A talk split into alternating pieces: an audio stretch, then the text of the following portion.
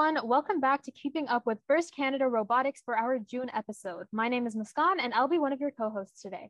Hey guys, I'm Aaron, and I'll be co hosting today's episode. Hey everyone, I'm Zoe, and I'm also co hosting today's episode, where we will be celebrating Pride Month by highlighting pride in the first community. Today we have a special guest. With us today is Patrick from Max Tech 4343, winner of this year's First Canada Don Bossy Scholarship. Hi, thanks for having me. Congrats on the scholarship. Can you share with us some things you think made you stand out as a candidate?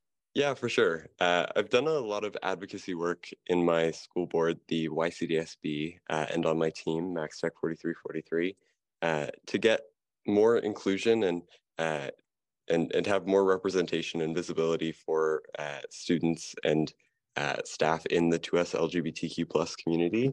Um, I noticed that there was a lack of inclusion and acceptance for uh, our community in in my school board, and uh, I wanted to to make a difference instead of just uh, sitting on, on the sidelines and uh, and letting other people experience what I experienced. So on my team, we also host uh, Gears, Gizmos, and Girls, which is a event for women looking to go into the trades.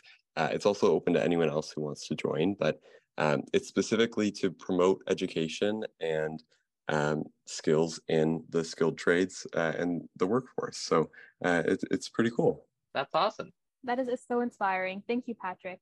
Uh, I just want to ask what your experience has been like in FIRST and how um, the equity or inclusion in FIRST competitions teams has impacted you. Yeah, so I've been in FIRST for uh, three or four years now. This is my last year on my team. Um, and I have experienced one of the most accepting and diverse communities uh, that I that I've ever been a part of. Um, First has opened so many doors for me, and uh, in my grade nine year, I joined to explore um, STEM and, and, and future career paths that I might want to go into. But uh, what I what I found out was that it's so much more than just science, technology, engineering, and math. Like you're you're brought into a community of accepting and welcoming people who um, really want to to network and um, to to engage in in something that's that's meaningful.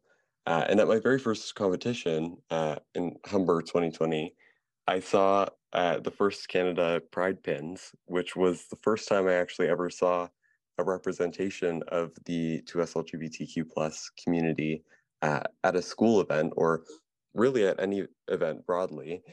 Um, and it, it was eye opening for me. It, it really inspired me to to take on the advocacy work, and um, it made me feel safe in uh, in an environment that I, I hadn't really before. Um, so it, it, was it was amazing to to see, and I'm so happy uh, that I got to experience first uh, and and have that sort of representation in uh, even though I, I go to a school that's not the most accepting.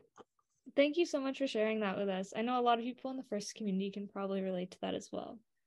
Um, on another note, it's been really cool seeing 4343 work with first teams to get more involved in Pride Month this year. Could you tell us a bit more about how your team has been doing this?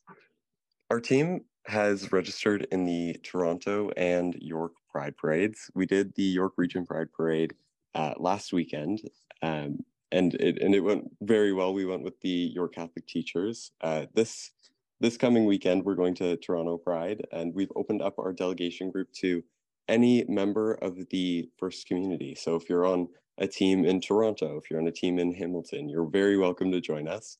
Uh, you can find the registration link in uh, on our, on our Instagram story uh, at FRC4343 on Instagram. Um, and yeah, we we we just want to have a good time and, and celebrate diversity and inclusion um, through events like this.